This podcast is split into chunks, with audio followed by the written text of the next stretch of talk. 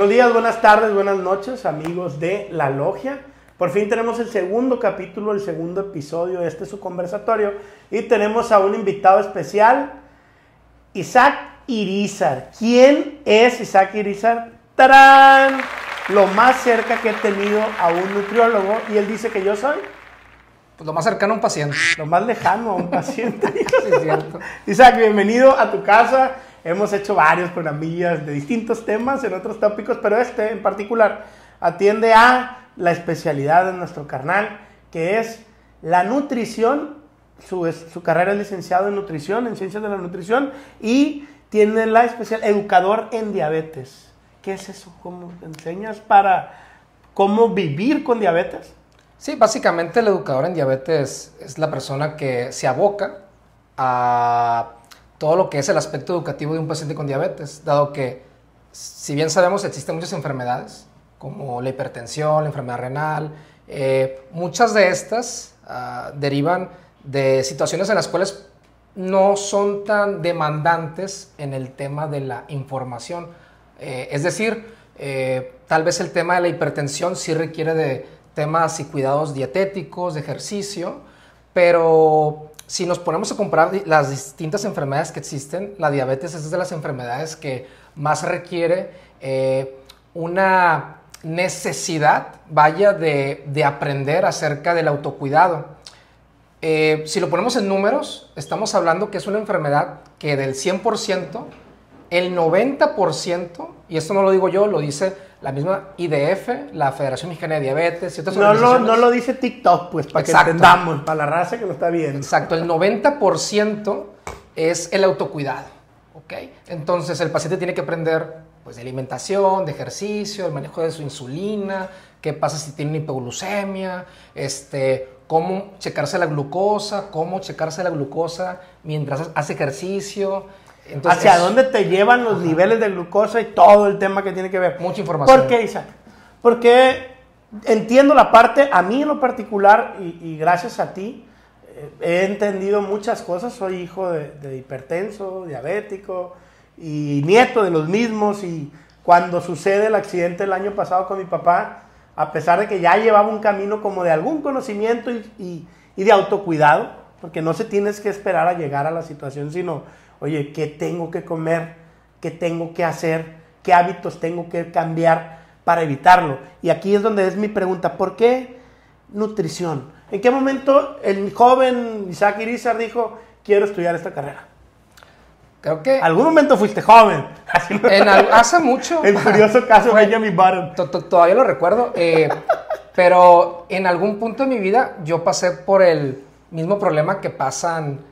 o que pasa actualmente el 75% de la población de México. Yo tuve de muy joven obesidad y al igual que muchos, pues tuve que verme en la necesidad de cambiar los hábitos y estilo de vida que tenía, incluyendo pues, principalmente la alimentación y el ejercicio, que yo era un chavito de 14 años, pues que no hacía ejercicio y que aparte pues no tenía ni dominio del tema de la nutrición, ni un régimen en el cual me hubiera evitado que llegara a esa condición de obesidad, ni mucho menos tenía para resolverla. Entonces, obviamente en algún punto pues el problema se resolvió, la situación se resolvió, y fue algo que a mí realmente pues me cambió, a todos nos cambia, y el momento en que yo sentí los cambios de bienestar, que vi como mi vida pues mejoró. ¿A qué edad fue? Creo que fue aproximadamente... Te voy a ser honesto, no tardé mucho. La verdad es que lo hice de manera muy acelerada. No lo recomiendo a nadie. ¿Qué edad tenías? 15 años. 15. Menos de un año. Menos de un año. Es la edad más canija porque es cuando uno como hombre, muchos lo dicen, ¿no? Las mujeres son más avanzadas. Uno como hombre empieza a interactuar más, ¿no? Con la sociedad. Quieres encajar, quieres a lo mejor conocer a alguna chavita, quieres pertenecer al grupo de amigos, a algún chavito, algo como joven, independientemente de si eres hombre o mujer. En esa edad más o menos es donde empiezas a tener los problemas, porque antes eres niño y vas a una convivencia y te aceptan, ah, es el morro, está jugando, no hay pedo. Ya puedes encajar. O vas a ser el güey que, mira, se sigue juntando con niños. ¡Qué cabrón! O sea, sí, qué difícil enfrentarte a eso en esa etapa. Y da la casualidad, digo, que no fue un aspecto tanto social. Esto es algo muy curioso porque sí, sí existe esto, como dicen las mamás, los papás, los maestros, que se mueven más en esta etapa, que lo ven, que lo perciben de sus hijos, pues la adolescencia, la infancia, pues a veces puede ser muy cruel, ¿no? El bullying y todos los factores. Yo, afortunadamente, no me tocó eso, pero sí un familiar muy cercano me hizo la observación y curiosamente fue porque en ese tiempo yo no me podía poner ya ropa de mi talla, ¿ok? Sí, ya no había ropa, o sea, ya no había de mi talla. Fui a una tienda y coincidió que no me quedaba el pantalón y dije, ahí fue donde yo toqué fondo y dije, ah, cabrón, o sea, aquí no hay más. Y un familiar me dijo, no, pues síguele. Ese lugar en Liverpool donde te da miedo pasar porque pito, ¿sabes? ¿Cuál de quién es ropa? Era la Coppel. Bueno, Coppel, ese lugar. En todas las tiendas hay una zona, neta, chequenlo, incluso en Walmart o Ley van a encontrar una zona para tallas está grande que siempre está sola. Pero no es por eso, es porque a nosotros, que yo he comprado ahí, lo digo, me daba pena entrar, entonces entraba, agarraba algo y salía. Pero bueno, el joven Isaac enfrenta eso y dice, y quiero ayudar a la raza. No, pues cambia mi estilo de vida. Y obviamente, pues nadie experimenta en cabeza ajena. Y al momento de darme cuenta de cómo mi vida pues cambiaba, y obviamente en el proceso pues vas leyendo, investigas y te das cuenta que pues le sacaste la vuelta a enfermedades, pues tus capacidades físicas mejoran, entre otras cosas. También obviamente el tema de la autoestima juega un papel, duermes mejor. Yo dije, pues yo quiero dedicarme a esto, yo quiero hacer que otras personas que pasaron por el problema que yo tuve puedan pues vaya a salir adelante, pero obviamente pues ya en la profesionalización, ya el estudio en la carrera pues te da las herramientas correctas, porque también yo me las tuve que ver casi por mí mismo, porque en mi época, en mis tiempos, no había profesionales de la nutrición. O había, pero tampoco había tanta seriedad de parte del consumidor hacia ese tema, como que a la raza... Y lo platicábamos antes de empezar. De un tiempo para acá le empezó a dar un nivel de conciencia más al tema, pues. ¿Sí? Empezaron a decir, es importante. Había profesionales y la mayoría pues te daban pastillitas, te daba pues esas. Yo tuve uno que me descompensó, güey. Yo tuve, y a mis compas de los Lobos de la Durango, un saludo. Ese amigo cayó a un entrenamiento de fútbol. Y le dijeron, ay, ¿qué? Nutriólogo. Y en eso a la semana lo tenían dando clases en la universidad. Duró un mes. Como que el vato era un estafador. Y en lo que, sí, es nutriólogo. Pues hay una oportunidad. Le dan la oportunidad. Lo detectan porque no trae cédula. Pero en el momento fue y visitó a los equipos deportivos de la universidad. Nos dio a varios gorditos y dijo, vénganse. A los 3 días me tenía desmayado a mí en la universidad. Me da vergüenza decirlo. Nos puso como reto, perdón, agarré el micrófono, estaba acostumbrado a la fama. Agarré 1 litro de agua con sal antes de dormirnos, que para limpiar el organismo. Estábamos defecando color negro, discúlpenos por lo que acabamos de decir, pero caímos en manos de un charlatán. Y uno pensaba que como antes era tan secreto, no había tanta gente como Isaac, que voy a reconocer el esfuerzo que hace Isaac en redes sociales por informar de una forma bien amena qué es lo que puede comer, qué no. Aquí están sus redes sociales. Síganlo, está bien chingón, es una versión fit y barbona de la señora del Costco, cuando él va al Costco. Entonces, pueden buscar chingón en Costco los domingos, ahí si me ven, pregúntenme. Costco patrocina, Isaac, va a ser tu mejor cliente para el tema de tu mejor herramienta para llegar a la gente que como yo en algún momento dijo, hey, quiero mejorarlo y soy un ignorante. Entonces, Isaac, te avientan la escuela, dices, la diabetes.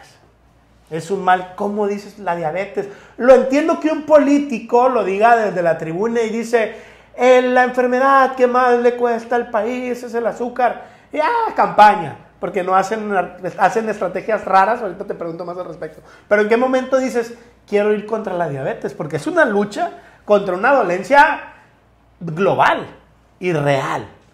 Creo que siempre me ha gustado la parte educativa. Siempre me ha llamado la atención la manera en cómo los pacientes aprenden. Ajá. Digo, también he sido maestro, pero obviamente ahorita y gran parte de mi carrera me he dedicado a esa parte de tratar de, cambiar este tipo como de paradigmas que tenemos acerca de la consulta tradicional. Porque yo hasta la fecha lo digo, yo creo, no es algo como que establecido, pero, y no soy el único, creo que varios coincidimos en que la consulta de nutrición, al igual que la de ejercicio, entre otras, inclusive me atrevería a decir que esta psicología, pues deberían de ser consultas que se parezcan más a un salón de clases. Más allá que un dentista, un salón de clases, es un tema de... Exacto. Okay. Entonces, siempre he tenido esa filosofía, vamos a ponerlo de esa manera. Y cuando estoy en la Ciudad de México, en Salvador Subirán, estudiando, practicando, pues me topo con la Federación Mexicana de Diabetes. Y entonces, en cuanto veo la currícula, la dinámica, en qué consiste, cuál es el ejercicio que se hace con los pacientes, digo, aquí es, yo esto es a lo que me quiero dedicar. Y obviamente te empiezas a empapar del tema y te das cuenta que es un broncón, es un problemón al cual nos estamos enfrentando. Y creo que de alguna manera siempre he tenido como, vamos a decir, que el gusto de estar en donde yo creo que soy más necesario. Y creo que ahorita que, sobre todo que ya pasó la pandemia, ya pasó, vamos a decir. Sí, ya nos adaptamos, pero creo que ahora que estuvo la pandemia y que nos dimos cuenta quiénes eran las personas que tenían mayor riesgo de morir. Ahora sí, la población en situación de riesgo. Ajá, pues ahí nos dimos cuenta que ya no nos queda duda. O sea, la cara del Gary detrás de una sábana, vete, diablo, vete. Tú relájate, Gary, ahorita voy contigo. No es cierto. O sea, creo que hoy en día nos queda más claro la importancia y que es la otra pandemia, la pandemia que está más silenciosa, pero que ahí está, la que no se resuelve con una vacuna. La droga. Una de las drogas más fuertes, bien, y no sé si sea cierto, pero te lo pregunto, es la mezcla entre los lácteos y el azúcar. Es la sustancia que el cuerpo le segrega más placer y que no es consciente de eso, lo ven como una droga. No? A mí nunca me ha gustado, y porque lo encuentras en redes sociales. Sí, por eso lo pregunto. Sí, siempre quieren poner el tema del azúcar y como la droga, ¿no? Como el más malo. Ajá. Y yo creo que tenemos que partir por el hecho de que en el mundo hay sustancias. En el mundo hay sustancias. Rick and Morty, yo vi Rick and Morty, sí. Entiendo la referencia. Hay cafeína, hay nicotina, hay azúcar, hay sal, hay... Todo tipo de sustancias nos generan placer, algunas nos producen hasta efectos pues, alucinógenos, psicodélicos, hay de todo tipo. Pero yo no creo que debamos de compararlas y ponerlas al mismo nivel. Yo no creo que debamos de decir, el azúcar es tan adictiva como la cocaína, ¿no? Sí, nos producen placeres muy similares, vaya, pero de eso, decir que esto es como la heroína, pues difiere un poco. Tiene mucho que ver a lo que hemos encontrado, tiene mucho que ver en qué edades empiezas a consumir azúcar, por ejemplo, cómo cambia la palatividad, cómo los edulcorantes en los niños. En México, ¿a qué edad empiezan a consumir azúcar los niños? Yo creo que desde que nacen les dan dulces. No es broma lo que voy a decir, es real y no lo juzguen porque la gente que lo practica, pues no había otra forma. Pero yo tengo recuerdos muy vívidos de bebés a los que les estaban dando Coca-Cola con maicena para tratar una diarrea. Y no voy a decir nombres, pero pues está en la familia, pues es un tema que yo vi en mi casa, que hasta a mí me lo dieron, pero yo no pude ver. Si yo no hubiera podido ver, pues no hubiera creído. Y a la fecha le preguntas a gente en los ranchos y en la zona de la ciudad y te dicen, un traguito de coca con maicena. Y te cura. Pues en Chiapas se toman 2 litros diarios cada habitante. De coca. ¿Con maicena? No, pues no, güey. No. Ya crecieron. O sea, ya. El promedio de consumo de Coca-Cola en Chiapas es de 2 litros. No me crean, pero es más o menos una cifra... Andan rompiéndola en Chiapas los de la Coca-Cola. Creo que es como el 80% de la población, si no es que... Yo tengo un compa, el Clemente Óteles, que él tiene ya pedos con azúcar. O sea, ya trae broncas y él sigue entrándole a la coca. Es que se le baja el azúcar. No sé, no, puede, no creo. Puede ser. Pero bueno, ya entra Isaac, estamos en la actualidad, ya lo dijiste, diabetes, hipertensión, más bien en sí, el consumo desenfrenado de alimentos sin conocimiento y sin control permitió que la pandemia a nivel global y en México, que fue lo que nos tocó vivir, entrara. Más que sobre todo, ¿la obesidad permitió eso? Sí. Pero no está sola, ¿sabes? Porque uno dice, bueno, es multifactorial. Exacto. O sea, al mismo tiempo podemos hablar de la obesidad y el sedentarismo, ¿ok? O sea, pero es una consecuencia de, por eso estás hablando de educar al paciente. O sea, sí, pero no es lo que quería decir. Ok, o sea, va. Aguántame, espérame un momentito. Sí, vale. Me estás lastimando. Sí. Tienes el problema de la obesidad. Tienes el problema de la obesidad, ¿no? Sabemos que la obesidad es multifactorial, ¿va? Sabemos que es una serie de situaciones que tienen que ver con, desde, obviamente, la alimentación, el sedentarismo, la falta de ejercicio, porque no es lo mismo ser sedentario y aparte no hacer ejercicio. O sea, caray, hay que separar eso. Una cosa es que yo me la lleve viendo la tele y que vaya al gimnasio, y otra cosa es que sea muy activo en el día y haga ejercicio, y no haga ejercicio, y otra cosa es que no sea ninguna de las dos. O sea, ok, ya entendí. Es el que está todo el día activo, parado, chambeando, no va al gimnasio. Tenemos que separarlo, ¿no? El que va al gimnasio, pero no hace otra cosa en todo el día, y aquel que realmente no hace nada. Y súmale factores de inseguridad, socioeconómicos, culturales, de hábitos. Sí, es un problema que abarca varias cosas. Y al mismo tiempo puedes tener obesidad y hacer ejercicio, ¿va? Estamos de acuerdo. Pregunta, o sea, primer mito urbano que te lanzo, a ver si es real. Pero es que no termino de contestarte. Perdón, dale. O sea, dale. Estoy respondiendo a esto. Dale. Deja de preguntar cosas. Okay. Déjame terminar. Termino. Ok. Tenemos el problema de obesidad y luego tenemos el sedentarismo, ¿ok?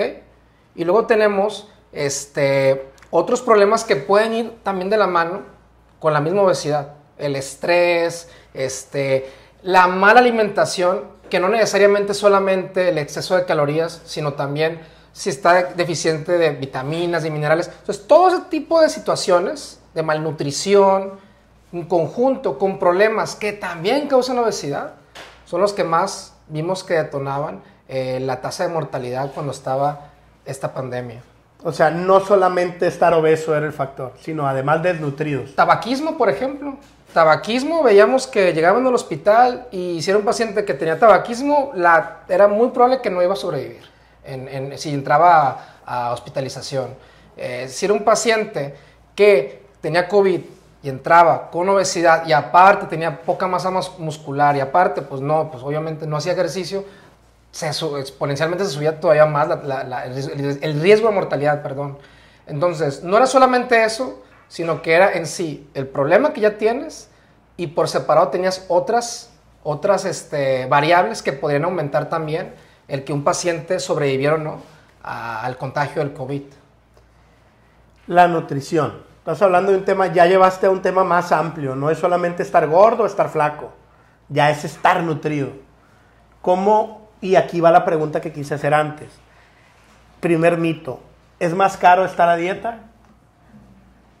Dicen que ¿no? Es que me sale más caro estar a dieta y hablamos del factor socioeconómico. O sea, ¿sí es más caro vivir a dieta? Más bien, perdón, dieta creo que es una palabra que no es correcta. ¿Es más caro llevar un plan de alimentación con los nutrientes suficientes y tener esa calidad de vida?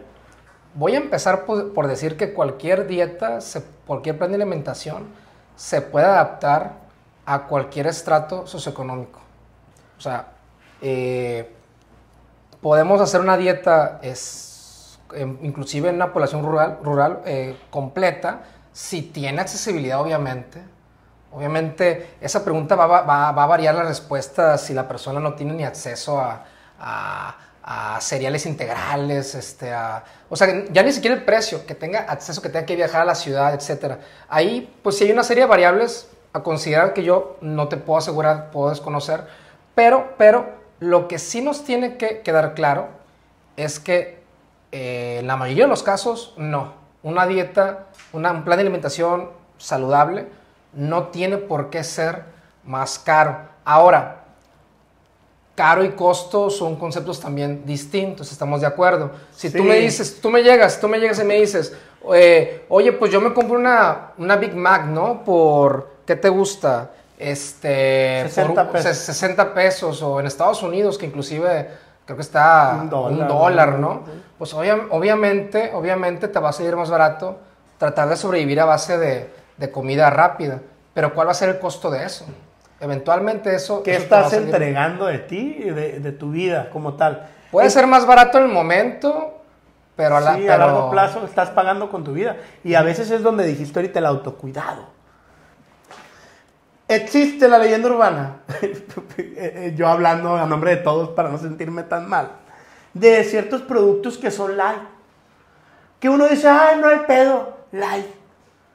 Y prueba de ellos, ahorita les traigo una. Pásame un paro, la nieve. Saluda a compa Yecho, esto nomás.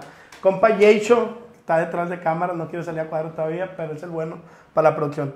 Yo, en la pendeja, hasta la aparición de estos sellitos, que les hago caso gracias a que el Isaac, que es mi nutriólogo en línea avalado para estas cosas, yo pensaría que esta madre era super light.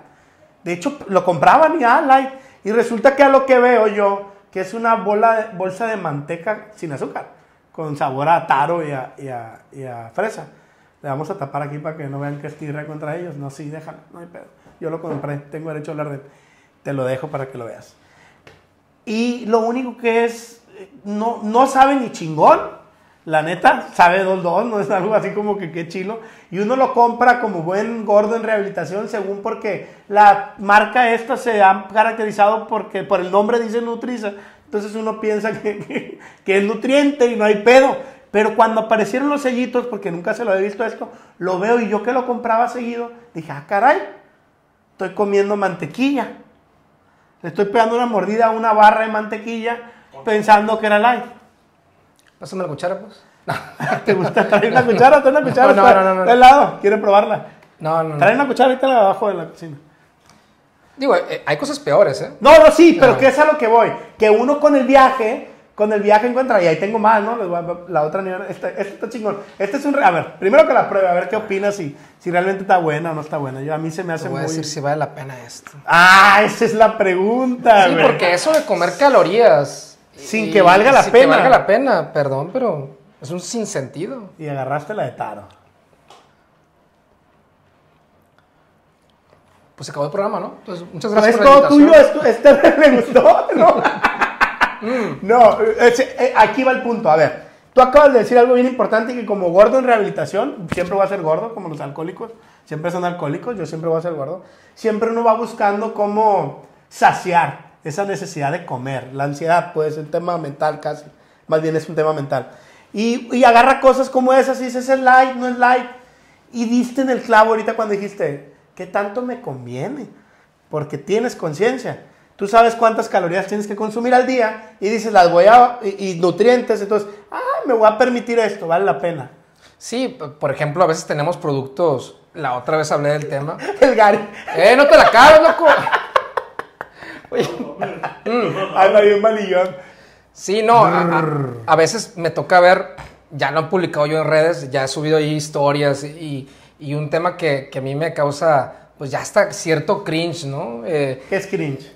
Que te da así como repele, así como cuando suena así en un pizarrón. Es que la chavalada ahorita está usando mucho esa palabra. Es chill, yo me quedé en chill. Ya no es de chill. Ya no es de chill ahora. Tú eres el chavo de aquí. Perdón, disculpe. Es como de mentis, pues. Ajá. Está bien. Saludos a la gente de 70 años que nos ve. Saludos a Panamá. Lo ven en Panamá, Gary, ya. Nos escuchan en Panamá. ¿En el Panamá de las Quintas o en el Panamá de...? En Panamá. Oh, lo veo. Sí, los tres me dicen saludos desde Costa Rica. Yo conozco Pueblos Unidos, le iba a decir. Pero bueno... Isaac, sí, que valga la pena. Sí, porque de pronto ves algo que, no sé, unas... papitas fit, no sé qué, super light, y la neta saben, pero... Pa'l perro. Cartón. Y te estás comiendo las mismas calorías, te estás comiendo la misma, o hasta más sodio, pero traen un poquito más de fibra, y por eso ya son super fit, light, ¿no? Y digo, hay unas pinturas que parecen las cosas que le meten a las cajas para que no se golpeen. Las puffs. Sí, el unicel, más bueno está ese, que le pones chamoy a eso y... ¿sabes? Yo crecí comiendo esos, y veme, como si nada. Pues el punto es, también es valorar, pues, oye, es que... siempre buscamos no satanizar nada, ¿ok? Estamos de acuerdo. A nadie le da obesidad porque se comió una hamburguesa en un mes. Y tampoco nadie baja 3 kilos porque comió papitas light frecuentemente. Es o simplemente... Porque tomó de esto. O porque tomó... A ver, ¿eso qué es, Gary? Un americano con limón y 2 de esplenda. Ah, muy bien. Muy bien, nice. Like. aprobado. Se toma uno de esos al día. Sí. A mí se me hace que miente. Yo creo que sí le echo un shot ahí de jarabe de chocolate. Sabes que yo lo he probado y parece que así como él lo pide, y no me sabe esplenda, me sabe a jarabe de azúcar.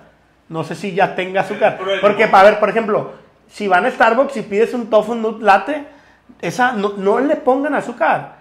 Sabe a un chingo esa madre. Entonces, otro tema, y siguiendo.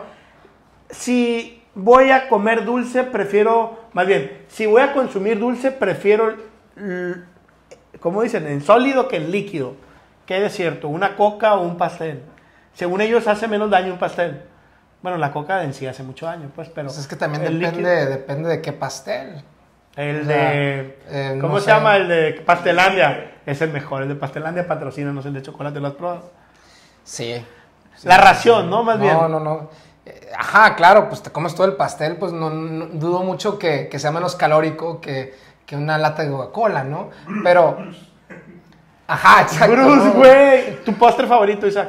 ¿Postre favorito? No, pues tengo muchos. Pero así, el postre te vi en Europa. Y yo dije, Isaac nos va a demostrar que se puede viajar por Europa y no sentirse tan mal. Te fue mal. Sé que te fue mal. Me pudo haber ido peor. Pero te lo puedes permitir. Estamos de acuerdo, llevas una actividad continua física, llevas un cuidado alimenticio físico, siempre y cuando no caigas en lo absurdo, ¿te puedes permitir ese viaje de 2 semanas comiendo por las raciones? Es que mira, obviamente al yo hablar estoy lanzando un mensaje. Sí, sí, y aquí, sí. Aquí te van a escuchar todo tipo de personas y es una respuesta que no se puede generalizar. ¿Por qué? Porque no es lo mismo la situación en la que yo estoy a la situación que tiene una persona con obesidad, una persona con sobrepeso, una persona que realmente sí tiene un problema de autocontrol. Yo creo que la respuesta es... ¿A ti te puede dar gastritis y a ellos les puede dar un paro cardíaco? Es que responder a esa pregunta sería hablar de mí y no vengo a hablar de mí. Okay. Yo vengo a hablar de lo que es, de los hechos. ¿Cuáles son los hechos? Que no le puedo dar la misma recomendación a alguien que obviamente está luchando y obviamente, a lo mejor para mí, por ejemplo... Yo puedo contenerme y comerme un cuarto de taza de nieve el domingo, pero habrá personas que no, habrá personas que prueban eso y es quítate y dame todo el otro poquito se vuelve, ajá, exacto. Entonces no hay una respuesta y creo que es parte de esto es el gran problema que tenemos, que queremos encontrar una solución general y dársela para, tenemos la respuesta al problema, rápido, dila para que todo el mundo la aplique. No se puede.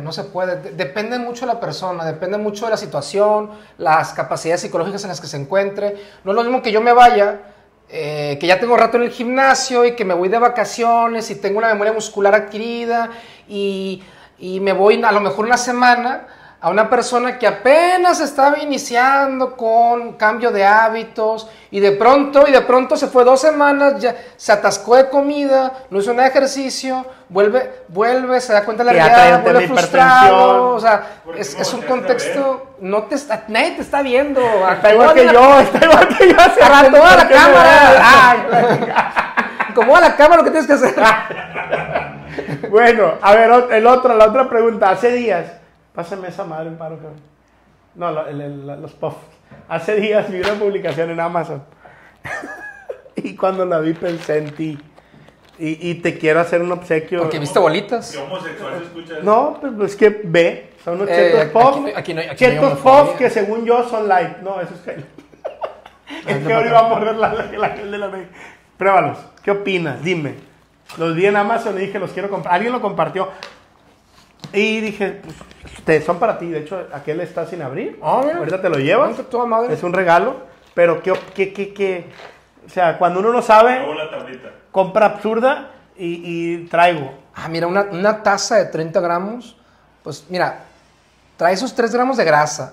Está bien. Pero solamente trae 2 gramos de carbohidratos. O sea, eso es muy poco. Y 21 gramos de proteína. Eso es muchísimo. Muchísimo. De hecho, no me la creo, pero pues está etiquetado, ¿no? Entonces yo voy a confiar. Voy a confiar, es una marca que se ve pues establecida de Estados Unidos y ahí de Amazon. Ahí nomás mienten y les meten un demandón, ¿no? Pero están buenos. Eso sí, trae un friego de ingredientes. Y yo cuando veo un producto que trae un friego de ingredientes, o sea, no es lo mismo, por ejemplo, una crema de cacahuate. Pues entre más veas que solamente te trae cacahuate molido y a lo mejor traía alguna maltodextrina para emulsificar algo ahí. Dices tú, pues está bien, 4 ingredientes, 5. Pero ya cuando ves tú, crema de mantequilla ultrapasteurizada, hidrolizada con ajino, ves todo un... ves otro tipo de problemas. Sí, o sea, obviamente no es que esto sea malo, pero claro que no es una manzana, no son verduras, no son productos que a lo mejor los consumes diarios y son saludables y forman parte de una dieta balanceada. Esto no deja de ser una botana. Ahora, si tú me dices, oye, pues, ¿qué me convendrá más? ¿Comerme esto, una taza de esto, a una bolsa de Doritos? Claro que probablemente te voy a decir, creo que esa es mejor opción, ¿no? Pero... no, es que a eso voy. Ajá. Lo compro, lo traigo y voy a empezar a consumirlo todo el día. Y por más like que sea el producto, no deja de ser una sustancia y yo no dejo de ser un adicto. Así me gusta verme porque es un tema de rehabilitación. Y para cerrar, hace días hubo una polémica muy grande entre una senadora, ahora del PAN, antes de Morena, y Salinas Pliego, el director de Banco Azteca, de ese grupo, no recuerdo el nombre, contra una senadora de Morena que está obesita, está gordita. Tiene problema de sobrepeso, para decirlo claro. Y él le hace un ella le hace un señalamiento delincuente, él le hace un señalamiento de PAN, y me di con la palabra... PAN del Partido Acción Nacional. No, pero pues debe ser igual de ofensivo, porque se enojó mucho. El PAN de comer. Saludos a nuestros amigos los presionados del PAN. La chingada. ¡Ay! Perdón, estas no son pagadas, son naturales. La neta ya, mejor edita esto, ¿no? No sé por qué me metí en la política. Sí, es broma, es broma. Soy partidista yo. ¿No? Es broma si querés, no es broma, dice el TikTok. A ver. Y la señalaban, conocí la palabra body shaming. Y yo, ¿qué es body shaming? Y ya me dio la tarea, ahorita te pregunté a ti, ¿qué está sucediendo entre la victimización de las personas? Sobre victimización le llaman cuando están señalando a una persona por su forma física de ser. Mucha gente señala que disfrazan un estado emocional, más bien un estado de salud, como es un problema de sobrepeso, con un estado emocional. ¿Okay? ¿Qué sucede en el body shaming? Yo creo que esto no es más que producto de un problema más grande que estamos teniendo en redes sociales. Ya lo he comentado también con otros que se especializan en este tema. ¿Qué está pasando? La gente quiere volverse viral, incluyendo... pues, todos, mírenlos. Todos, ¿no? Todos queremos tener un alcance, pero hay un alcance ético y no ético, ¿estamos de acuerdo? Sí, así es. Una cosa es que tú compartas información de calidad, veraz, con fuentes... y otra cosa es que tú, de una manera no ética, te aproveches de la tendencia solamente por querer ganar público, atención, seguidores, etc. ¿Qué me he dado cuenta? En redes sociales está el tema de la polarización, pero sobre todo está el tema de blancos y negros. O es bueno o es malo. No existen tintas medias. Entonces, las personas del área de la salud, hay una tendencia clarísima marcada en que un grupo, ya tengo identificadas algunas cuentas, que siempre veo su contenido y me doy cuenta que está muy marcado, en el cual dicen, no, a ver, si tú ves a la obesidad como una enfermedad, estás haciendo body shaming. Si tú hablas de que tener sobrepeso, obesidad, es un problema, estás siendo ofensivo, estás, ¿cómo se llama esto? Bullying. Estás haciendo un daño. Estás provocando el odio. Es un discurso de odio, o sea, lo cual está completamente distorsionado. ¿Por qué?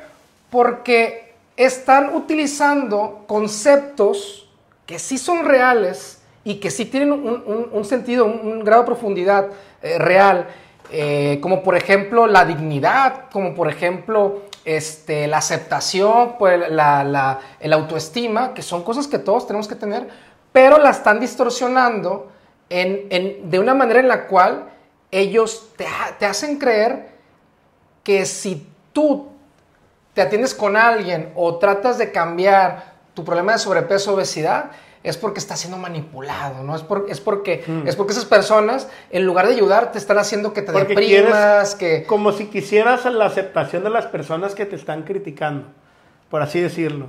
Exacto, entre otras cosas. Ahora, no hay que cambiar los conceptos. El problema de sobrepeso y obesidad es una enfermedad, o sea, es algo con lo cual estamos trabajando y nadie que tenga sobrepeso y obesidad debe de ser atacado, nadie que tenga sobrepeso y obesidad debe de ser, o sea, el problema no se va a solucionar cuestionándolo, el problema no se va a solucionar señalándolo, el problema no se va a solucionar atacando a la persona. ¿Por qué? Porque es un problema complejo. Claro que tiene que haber respeto, claro que tiene que haber aceptación, claro que tiene que haber... Independientemente del peso. Independientemente del peso, tú tienes que tener autoestima, eso nos queda clarísimo.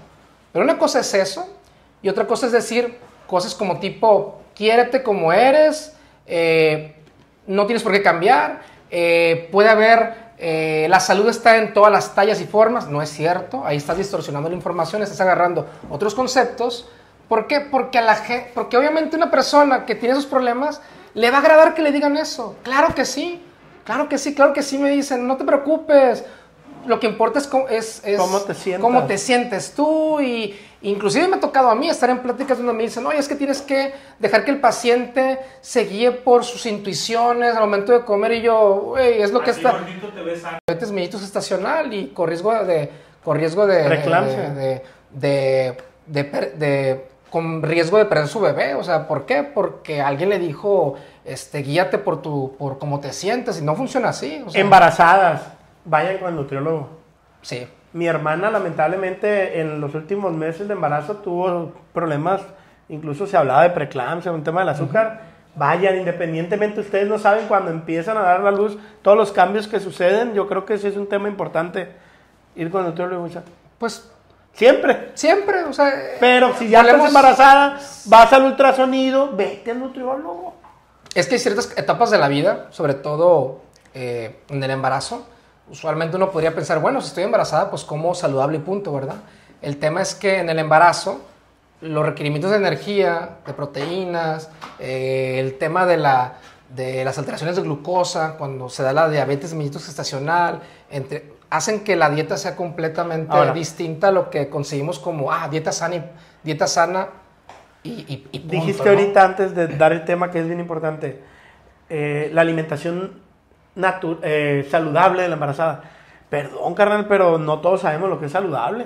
Sí. Y la raza a veces considera saludable comer tuétano porque le ayuda al bebé y traen los triglicéridos hasta el pecho. Entonces, neta, hay que ir con nutriólogo. Ahora sí, siguiente dinámica. Te doy una palabra y me respondes con una o dos palabras cuando máximo. Ok. Herbalife.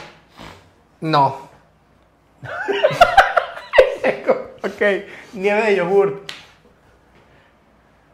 Tal vez. Buches. No. Buceados menos, era la que tenía. Tacos de carnitas. Depende. Okay.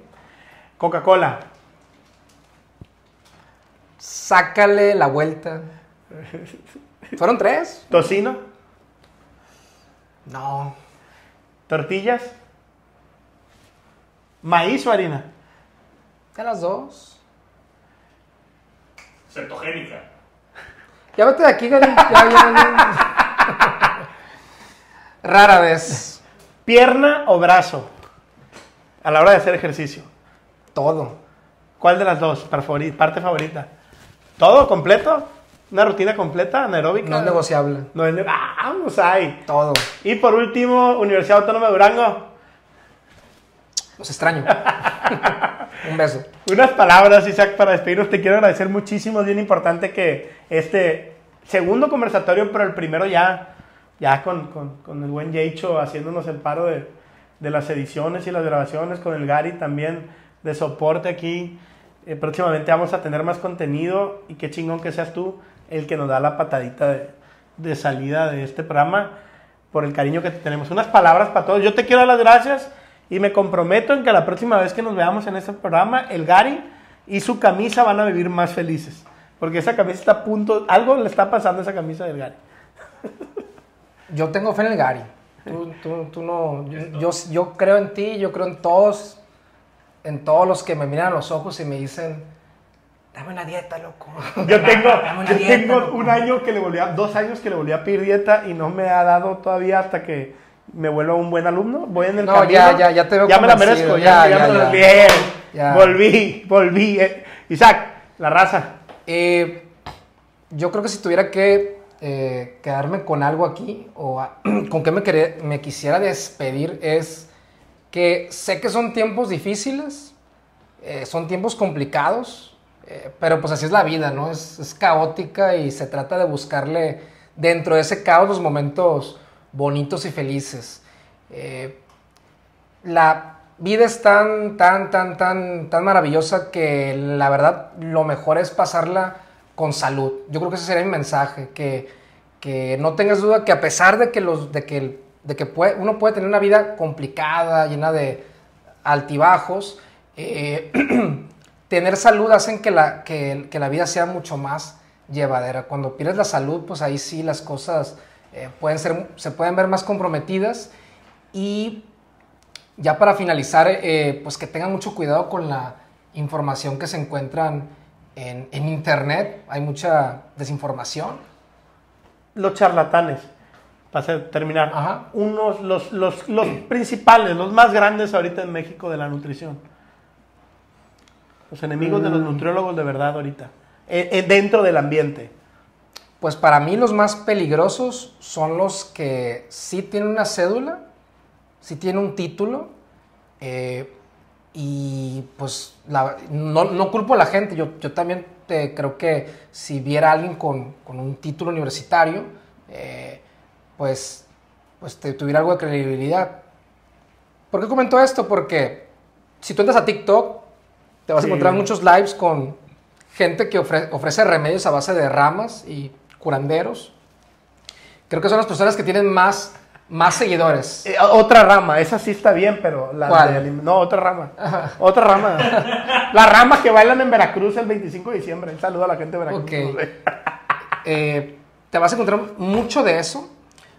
Pero también te vas a encontrar con personas que con simple hecho de tener un título te hablan de tratamientos, de tipos de dieta, detox, de cosas que no tienen sustento científico. Al final hay que ver de dónde vienen estas fuentes, si la persona que está diciendo las cosas tiene algún sustento y sobre todo si esa persona te está diciendo, te está vendiendo algo que es solamente un tipo de solución y que te vende la solución para todos tus males, lo más seguro es que es falso. Los milagros no existen en el ambiente de la nutrición, así como no existen ni los abogados ni los doctores que nacen. Es un conocimiento adquirido, es un asesoramiento constante y el autocuidado personal, el amor propio, el amor hacia los demás empieza con el amor a uno mismo. Entonces yo creo que la primera etapa del cuidado es lo que te metes al estómago, es tu gasolina. Una vez le pregunté a un amigo del Army de Estados Unidos, saludos a Yair Mendoza, no está viendo. Y le digo, ¿y cómo le haces? Porque el vato está cuidadísimo. Me dice, pues es que estoy consumiendo gasolina para mi organismo y cuido la gasolina de mi organismo. Y ahí fue cuando dije, ay, güey. Pero no gasolina. No. Sí, porque... El agua al día y comida balanceada. Nos vemos en el siguiente episodio de Conversatorio. Muchas gracias. De nuevo, Isaac, Yeicho, Gary. Muchas gracias por todo. Nos vemos. Va a haber sorpresas porque la siguiente invitada es una mujer y se va a poner sabroso. Pendientes. Esto es Conversatorio en La Logia. Hasta luego.